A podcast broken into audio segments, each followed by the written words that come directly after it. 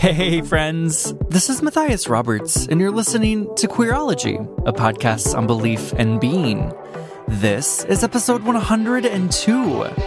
What I just couldn't ignore was the fact that Jesus was nowhere to be seen. Like, they promised more Jesus, and I felt abandoned. Blake Mundell is a singer-songwriter, sports massage therapist, and instructor of ethics and anatomy and physiology at Mind Body Institute in Nashville. During the fall, he works on the medical staff of the Tennessee Titans, and in the spring, writes and records music under the artist name Courier. He currently lives quarantined with his partner Tim and dog Jessie, who inherited his name from the protagonist of Bridge to Terabithia. Let's talk about Bridge to Terabithia for a second, because I went and saw that movie when I was a kid, had no context for it, thought it was going to be this cute little fantasy movie. And and I guess I don't want to give any spoilers, or even though that was years ago, but something tragic happens. I was depressed for a week. That movie took a dark turn. I still get feelings when I think about that movie. I never read the book, so I'm just referring to it as a movie. Anyway, anyway, Bridge to Terabithia. We could do a whole episode on that and trauma. Blake is happiest on a beach volleyball court, which don't know how he finds that in Nashville, but I'm so excited to have Blake on the show today. I feel like I often see comments on Facebook or, or Twitter or, or just various threads where, where people are looking for good queer music to listen to. Blake is one of those people who makes really good music. We get into some of the stories behind his songs into this episode, play some clips of them as well, alongside talking about whiteness and what it means to do work with whiteness as a white person. Just as a heads up, themes of suicide do come up in this episode. No announcements today, so let's just go ahead and dive in. Blake, hi, welcome. Hey, Matthias. It's great to be talking to you. Yeah, I'm so excited to have you here. So to start, I'll ask the question I ask everyone. Uh, how do you identify, and how would you say that your faith has helped form that identity? Gosh, that question's hard. I've listened to this podcast uh, a hundred times, so I knew this question was coming. And, you know, earlier this week, when I knew I'd be talking to you, I asked this of myself for maybe the first time and realized that it made me very anxious, and that perhaps some version of this question is is something that I've, or maybe that has always been with me as some sort of deep spiritual, existential question that I have been trying to solve and still um, am. So in that anxiety, I actually reached out to a few friends and just sort of asked them, like, hey, like, who am I? Like, who would you say that I am?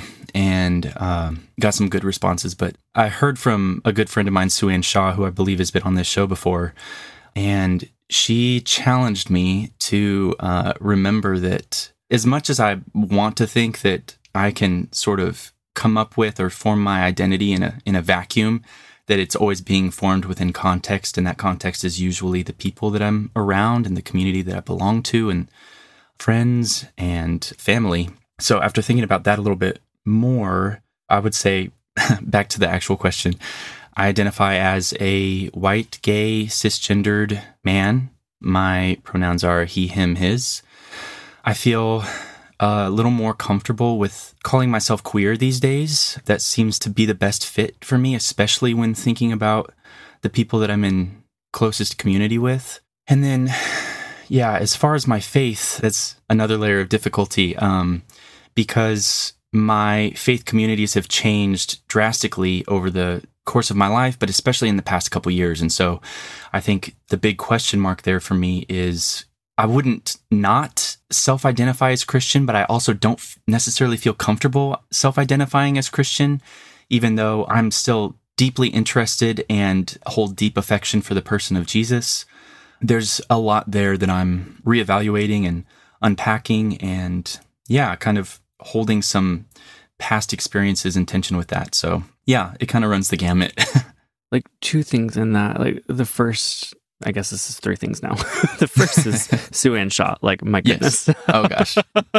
She's amazing. Amazing. If folks haven't listened to that episode with her, I truly think it's one of my favorite episodes that we've ever done on Queerology. So folks need to go look that up. A second, that, but that insight, though, of of our identities being defined by our communities, the people that we surround ourselves with. I mean, I think that's is so true. And in some ways, it's so easy to kind of get caught up in this, how do I identify myself, and miss the reality of like we are people formed within relationships, within community. So I just think that's a beautiful insight. Yeah, it was almost for me, I was having so much trouble arriving at a firm category for myself in, ser- in terms of self-identification that I really couldn't figure out until I started thinking within the context of, well, who are the people that I do belong to? And that opened a doorway to me.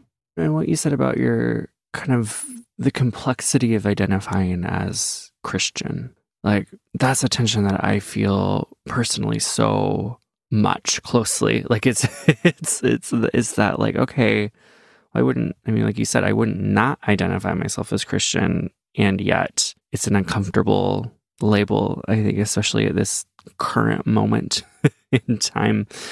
But I would love to hear about some of that journey of growing up, coming out. Like, I mean, I know that's a huge question. I would say that journey has just been all over the place. I don't know a good way to describe it in total, but yeah, I heard someone, I can't remember who right now, but I heard someone talk about their faith identification, or their, I guess, religious identification, as being one in which they recognized that there were all of these different kind of religious expressions within themselves that they could kind of pull out at will, or they could consult at will.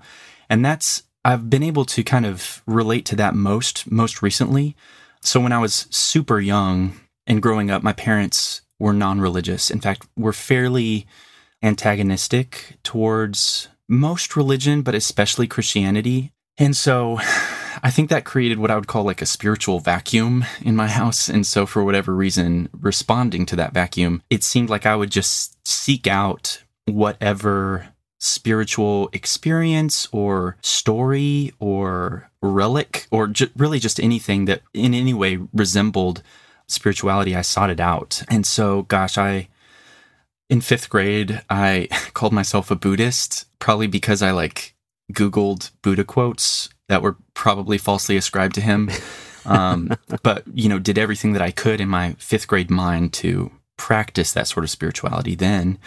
And I mean, I got into Wicca for a little while. I explored all sorts of you know, mythologies. I, I loved Greek and Roman and Egyptian mythologies, and sort of cycled through all of those things before coming into Christianity through almost a explosive conversion experience in which, I guess I'll get into it a little bit more, but the, I was dating a girl when I was in seventh grade, and she was the one who introduced me to Wicca. And so we would cast spells together, and we would do a lot of things that I wouldn't necessarily, at least from my understanding of the Wiccan religion now, I wouldn't necessarily, I think we were just kind of shooting from the hip with it. Um, but anyway, she ended up undergoing an exorcism.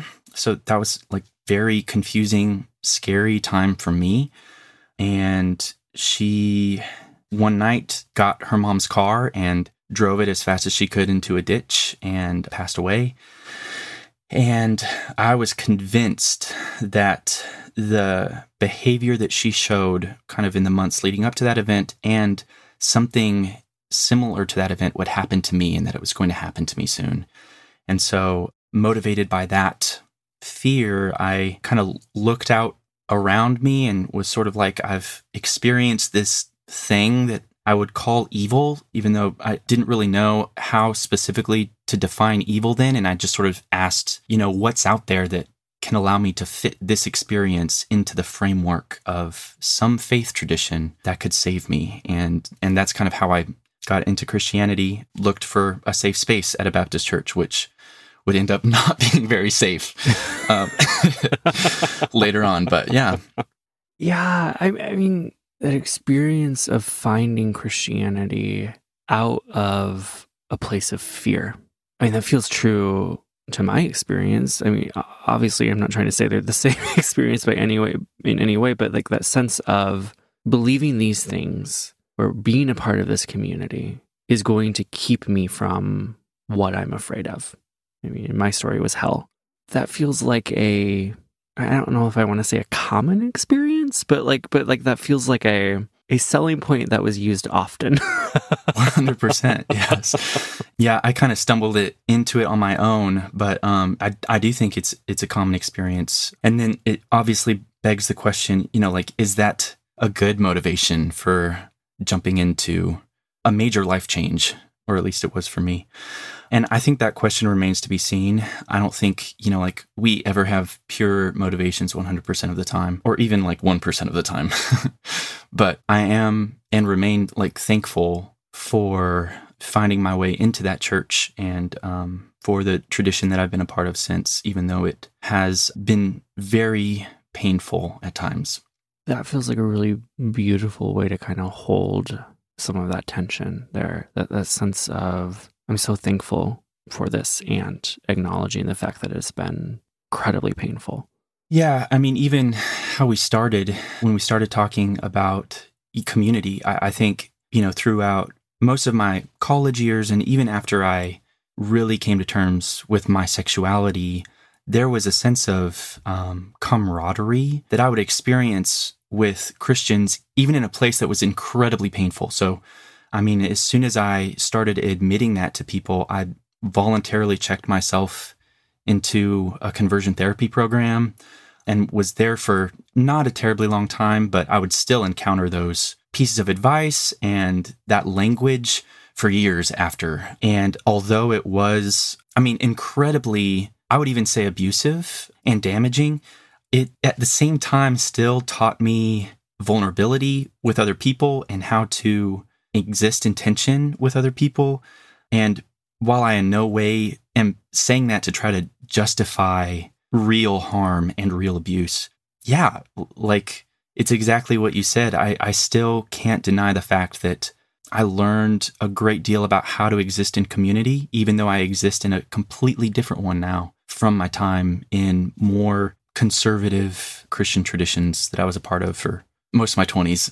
So you're a recording artist. You make music. You do a lot of things in your life, but this is one element that's like, I mean, you're you're currently working on a new album. You have a new single coming out here really soon. I'd love to hear about that. Honestly, so much of that has been informed by what we've just been talking about. So I came out to Nashville in two thousand seven to do the music thing. I, I wanted to be a like a worship songwriter, and I was like in a part of that community and had a publishing deal and all of those things. Um, became disillusioned very quickly with the industry out here and just started writing my own stuff. It was more kind of folky, singer-songwriter-y, like very earnest kind of songs, and then went on tour with a pop band, like a pop punk band. So it's like painting our nails, like doing eyeliner, like the whole nine yards. And realized through that tour that like deep down I love pop music and always have, and somewhere along the way just kind of thought that it was maybe unintelligent or I don't know, but uh, I got over that and kind of moved back into pop. And so um, that's kind of when I made a, a transition from making music under my own name to making music under the name Courier, which is, I almost call it a concept artist for lack of a better term, because most of the music that I create under that term was written about the experiences of other people. So my first project, it was called The Present Tense. It came out a few years back, but each song on that record was written about the life experiences of each person in the small group that I was a part of at that time. So I wrote all those songs in secret, invited them all to a show, played it all for them. It was an incredible night. Um, honestly, like one of my favorite memories to this day. But we turned that into a record. And a lot of the feedback that I would get about that record was that it helped people see the people in my small group. It helped humanize them. You know, I think it is true that sometimes the more specific that we can get about things, the more that it can apply generally to all people.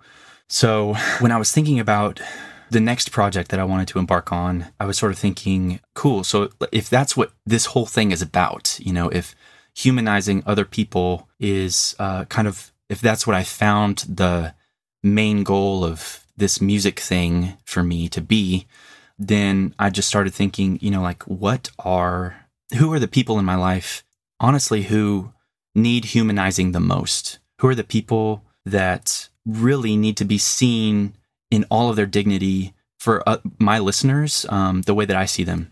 So all that was kind of happening at the same, it was like late two thousand sixteen. It was during the time of like Kaepernick's protests. Just a side note, I work for an N F L team. So like I was privy to a lot of conversations that were going on. I was hearing a lot of experiences from just countless people, Black men especially, who have had experiences just being stopped by the police and arrested for no reason. So all of that was kind of swirling around in my mind as well. And um, so I had this idea for this project. And actually, one of the first people that I took it to was Sue Ann, and um, just asked Sue Ann, like, hey, I'm a white, pretty straight passing dude who is thinking about making these songs in collaboration with my friends of color, with my L G B T Q I A plus friends, um, with an array of friends who fall in the margins. Um, and is this something that's appropriate for me to be doing, given the vast history of white artists appropriating Black work and Black stories, right? And so we had a conversation about that, and she said, I think you should do it, but just know that you'll get flack from everywhere and you're going to mess up.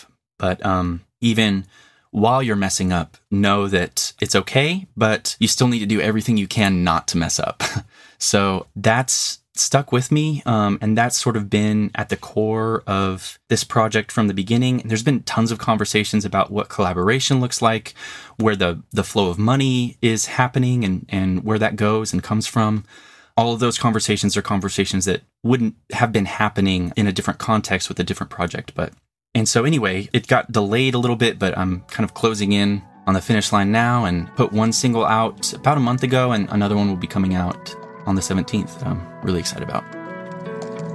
Have you heard something on Queerology that's made a big impact on your life? Do you now follow one of my guests because you've met them here?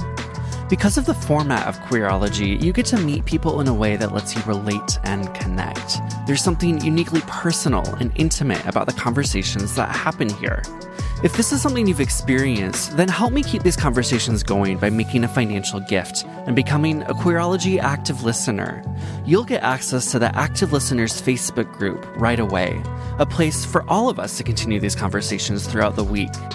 All you need to do is jump over to patreon.com slash Matthias Roberts, choose your gift amount, and you'll be an active listener. It's really easy. That's Patreon, P-A-T-R-E-O-N dot com slash Matthias Roberts. I really look forward to meeting you in the Facebook group. One of the songs that you've recently put out is called White Tears. And it, one of the lines in it really stuck out to me. If I give up my power, I give up the thing that binds me to my people. I think especially, I mean, in the context of that of that conversation we started with, of our identities come from our communities. That's a powerful line. Yeah, gosh, that song, and I've I just spent a lot of time talking about how these songs were written about other people's experiences, but I was actually challenged by Sue Ann in the writing of this project to turn the mirror on myself in terms of race, because it wouldn't be right for me to tell the stories of all of my friends and how they find belonging in their own racial categories without me doing the same work for myself, which, I mean, white people tend to do a lot. And so that song was written as a an, an interrogation of, of my whiteness, um, and was called White Tears because I think there's a great deal of emotional labor that we must do as white folks in what time we have when we're not actively trying to dismantle the systems that oppress our siblings of color. And so, yeah, that line, if I give up my power, I give up the thing that binds me to my people. I think we have to be real about the glue that holds our communities together. I think we have to understand that. Well, I, I'll, I'll give myself as, as an example. You know, my um, my ancestors were mostly Irish and Scandinavian, but especially my Irish ancestors, when they came over, had to do a lot of work to give up their Irish heritage in order to assimilate to whiteness, right? Gave up customs, ways of speaking. Even we changed my last name. Um, it used to be spelled differently and then became, quote unquote, Americanized, right? And that was to, they sacrificed all those things on the altar of whiteness to gain societal power. And so that song, what it's about is the realization that whiteness, yes, oppresses, or the system of whiteness, rather, is a system that oppresses and kills people of color daily and has for the history of our country. But it also costs us something. And I don't think that that's something that we necessarily should be processing with our siblings of color, but I do think that it's something that we should be processing with each other. Yeah, I sort of think of, I think of Voldemort as a, an apt image for what whiteness does, in that, you know, Voldemort, in order to gain more power and to live longer, uh, he made these things called horcruxes, right? And so by doing that, he would have to actually kill somebody, and the process of killing somebody split his soul, and he would use that fragment to create this thing that would give him more power. In a sense, it's like, in order to dehumanize other people, we also dehumanize ourselves. We also lose touch with our own humanity.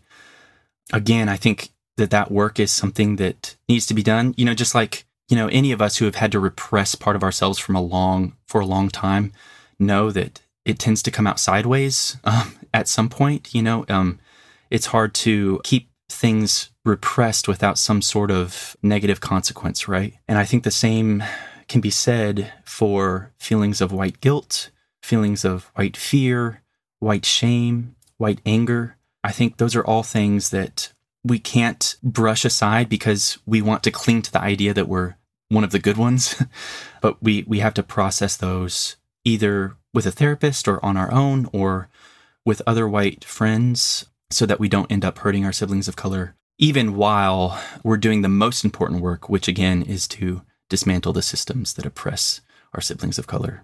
Let's play a clip of that song.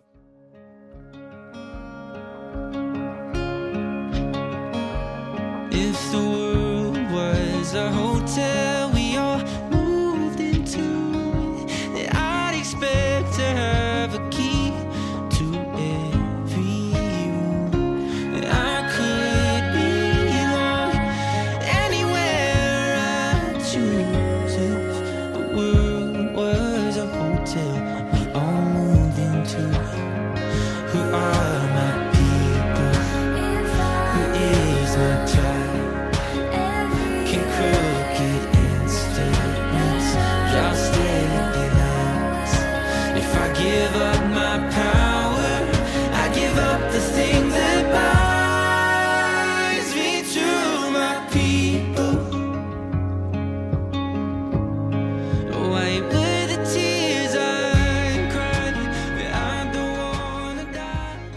I think I want to stay here for a moment longer because because you mentioned, like, this is work as white folks. You, you use the phrase emotional labor. This is emotional labor that white folk, that we need to be doing. And that's such an interesting term because so often I see the term emotional labor in a sense of you need to, we need to step away from doing emotional labor, or we need to pay people for doing emotional labor, so on and so forth, right? And what I'm hearing and what you're saying is like, no, no, no. Like as as white folks, it's our responsibility to do labor that is going to be truly emotional. Yeah, I think it's labor that needs doing. And so if we don't do it, someone's going to be doing it. And so often that just falls to our siblings of color to do, right? And so I think, yeah, like we're responsible for those emotions, when all too often uh, we want to project them onto the people around us and uh, have our guilt be assuaged by somebody. When, yeah, I think that, that that work is, I think it does involve labor. I think it is hard, but necessary for us to be doing. Yes, so important. And, and it brings to mind, I mean, this image of white tears, which in, in like larger kind of critical race theory is is this defense mechanism of white people breaking breaking out and down in tears in order to bring to recenter to, to bring attention back. And I think in your song there's this sense of these are real tears, but they're not tears that are, there's a place for tears. Yeah, and that was that was the goal of the song. You know, like the title carries a couple different meanings, right? Like I wanted the title to be White Tears because I wanted to alert people of color that, hey, like this song is almost a myopic coming to terms with my own whiteness. And though it's something that I think needs doing, I don't want to shove that work onto my siblings of color. So it, it was both a term to, I guess, kind of send a message to folks that were like, yeah, these are white tears, in the sense of like, I don't want to see your white tears. Like, I don't have time to kind of wallow in white defensiveness, right? It, so it's both that and the reality that whiteness does cost white people something, that um, if we don't do the work of dealing with these real emotions, that they will come out sideways at some point in time. And so, yeah, I think it's both and. But, you know, I think of like, if I could think of like a, I don't know, a a metaphor for this, it would be, I always try to like boil things down to interpersonal relationships. So, I mean, let's say there's a soldier in war, and um, under orders of the general, this soldier comes and attacks a civilian. And in the process of attacking the civilian, the soldier is also hurt. Like, let's say the civilian is like very seriously hurt, and the, the soldier loses a few fingers. So realities have changed for both the soldier and the civilian. The civilian was the victim. The civilian, their life was, was changed most drastically. But I think the soldier also has to come to terms with the fact that his reality has changed as well. He's going to live life just like, with the minor inconvenience of losing some fingers, but also with the sense that like he carried out these heinous orders from a general. Now, if that soldier wanted to process those feelings, which need to be processed, if there's going to be any sort of like reintegration into society, I think that that soldier would need to go and process those feelings with maybe other soldiers who have had similar experiences or someone else, but it would be vastly inappropriate for that soldier to try to go to the person that he victimized and try to process his new lived reality with that person. So, yeah, I think bringing it back to us, we have to be doing the work of becoming whole people again, because whiteness has distanced us from our own humanity. We need to be working to get our own humanity back. First and foremost, again, I just want to keep driving this home, because I think we can really easily fall into the cracks of making anti-racism kind of like a adventure of personal growth for us, right? Which it's not. It's about dismantling these unjust systems. But um, I think that in the process, um, in the, the cracks of time that we have available, in which we're not um, actively engaging in that fight, I think we should be processing our own junk, because we've got a lot of it. So you have a new single coming out. Yep. Love to hear about that. Yeah, so new single, um, it's called Conversion.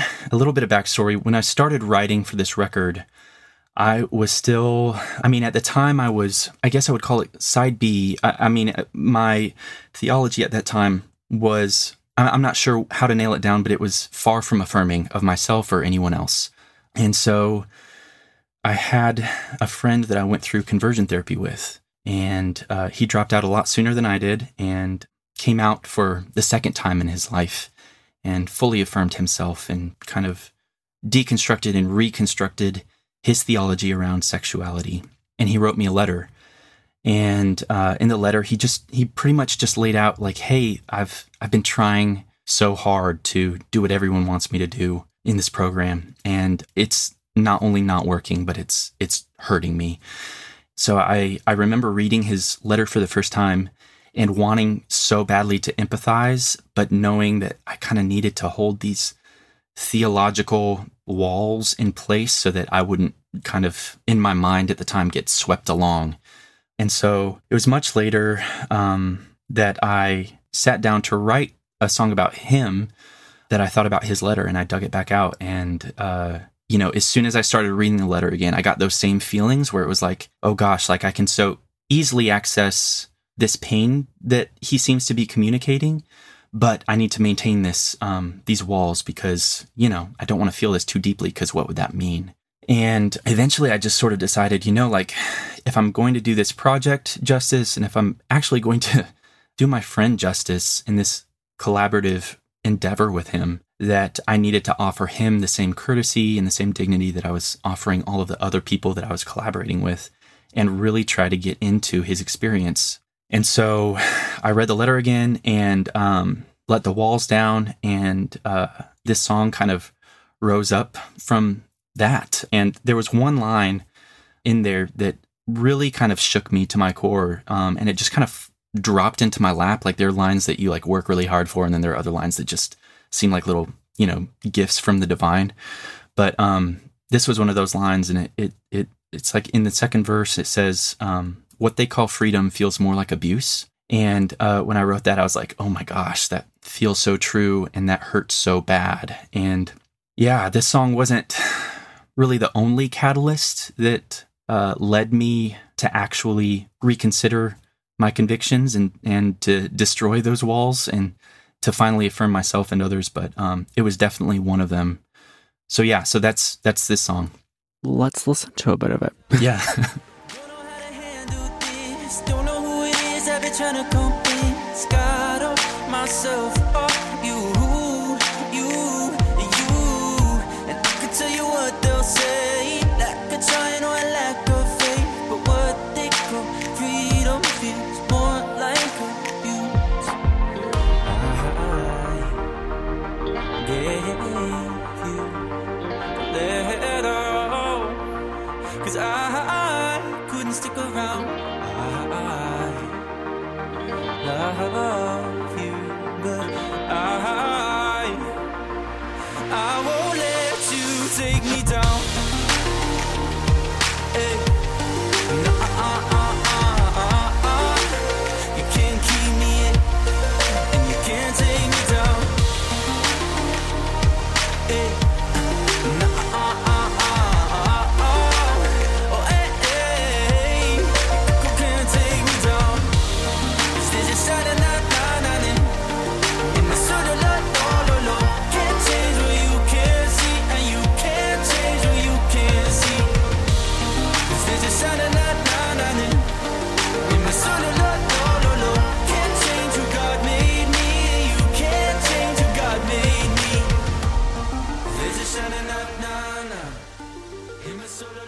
that sense of, I need to hold these theological walls in place, that being literally a barrier from experiencing empathy.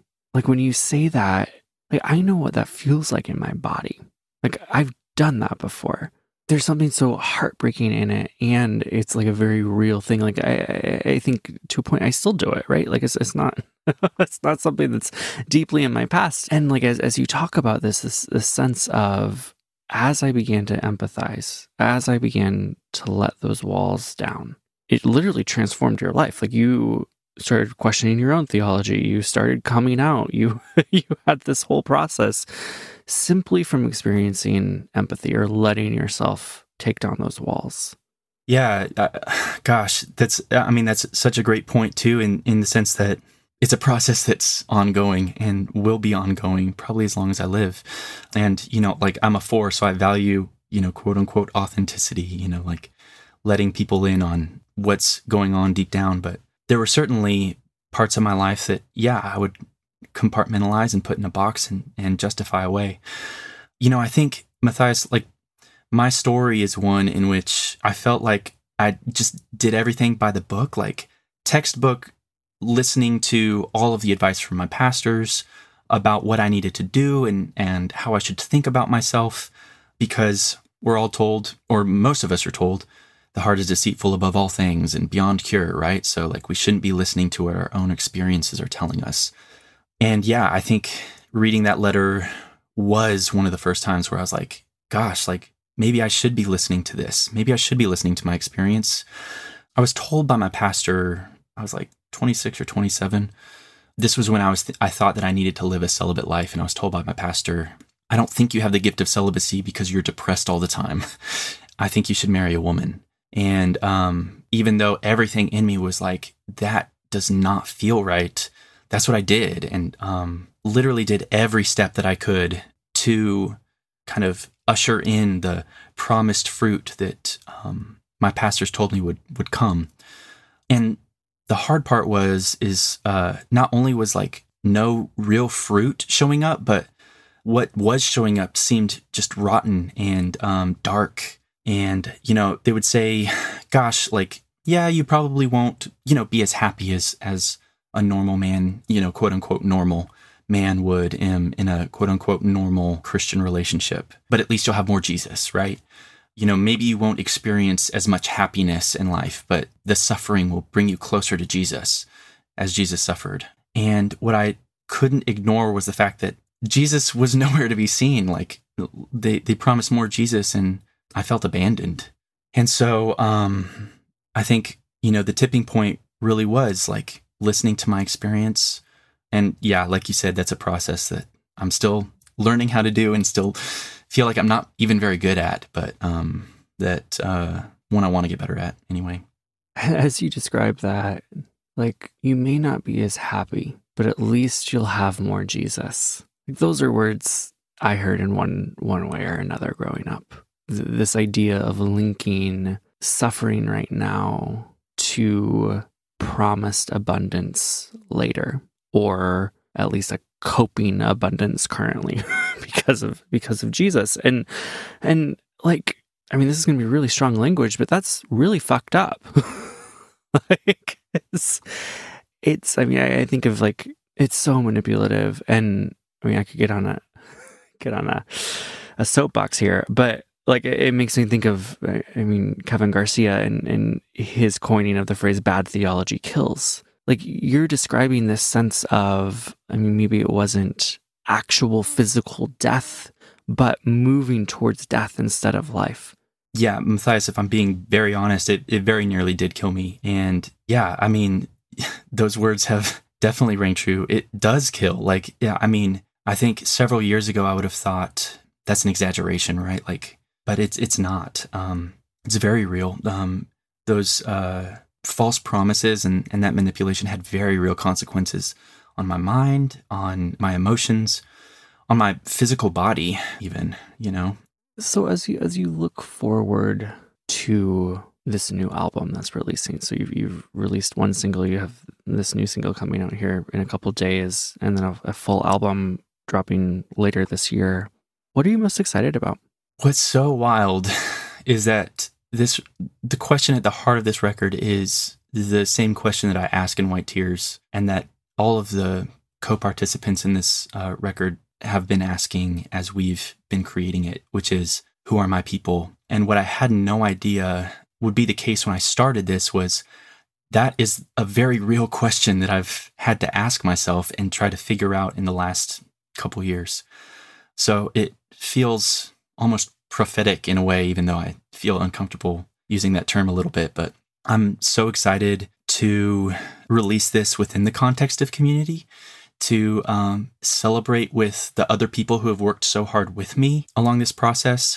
And I'm excited to see the joy that I, I guess does kind of spring to life in me, you know, for this project. I, I, I really think that some of the best art is done when the artist is really doing it for themselves, as selfish as that seems. But yeah, like the personal becomes universal. Well, the record tells this story. There's kind of a central narrative arc, and it begins in dust, kind of in my hometown and, and some of the, the problems there.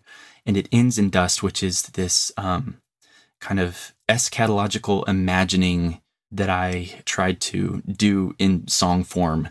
So in the in the very first song, there's a line in in which I say, and I, I wrote this, this was one of the first songs that I wrote for the record. It, there's a line that says, "Right there in the corner of every room I walk into, I see the child I used to be, watching, searching for something that survived." And when I think about that image, I think about the child in me that for the better part of my life was looking on and being like, are you going to continue to discard a huge part of who I am? And what I love about the last song is that it's an affirmation, um, a welcoming into a new, equitable, just reality in which we are all welcome as we are. And so the last song seems to say to that child, I will not discard any part of you. You are totally welcome here. And I'm excited to see what that story not only does for me, but uh, for the people who listen to the record. I love that. you said you were a little bit uncomfortable with the word prophetic, which I understand. I get that. And it, it brings to mind, like, the, in some theological streams, the idea of prophetic simply means naming what is true. And in that sense, it sounds like you've named what is true. How can people find your work? Yeah, so, um, gosh, it's kind of hard to find me, but um, on Instagram, I've like tried to change my Instagram name forever, and for whatever reason, Instagram won't let me, but it's Blake A. Mundell on Instagram. Twitter is uh, just Blake Mundell. And then um, most of my work you can just find by Googling Courier, or uh, the website is the real courier dot com. Well, Blake, thank you so much for joining me. This has been lovely. Yeah, I love this. Thanks a lot for having me. You can find Blake's music anywhere you listen to music by looking up Courier. His new single, Conversion, releases Friday. Blake is on Instagram at Blake A. Mundell and on Twitter at Blake Mundell.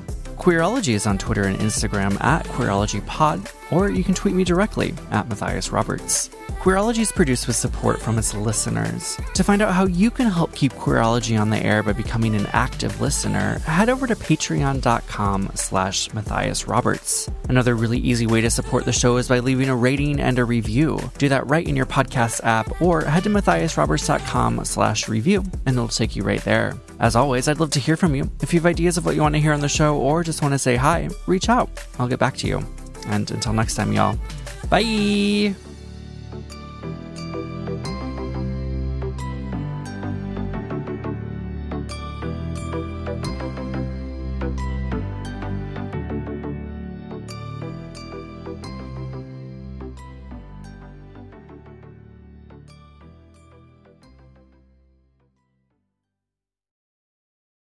BetMGM has an unreal deal for sports fans in Virginia. Turn five dollars into one hundred fifty dollars instantly when you place your first wager at BetMGM. Simply download the BetMGM app and sign up using code champion one fifty. Then, place a five dollar wager on any sport. You'll receive one hundred fifty dollars in bonus bets regardless of your wager's outcome. And if you think the fun stops there, the King of Sportsbooks has plenty of surprises in store. Check out daily promotions, same game parlays, live bets, and so much more. Download the app in Virginia today and get one hundred fifty dollars in bonus bets instantly from your first wager, only at BetMGM.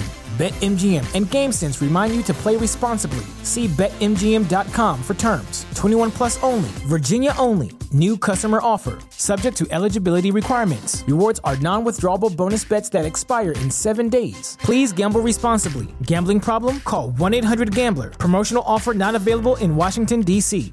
At Parker, our purpose is simple.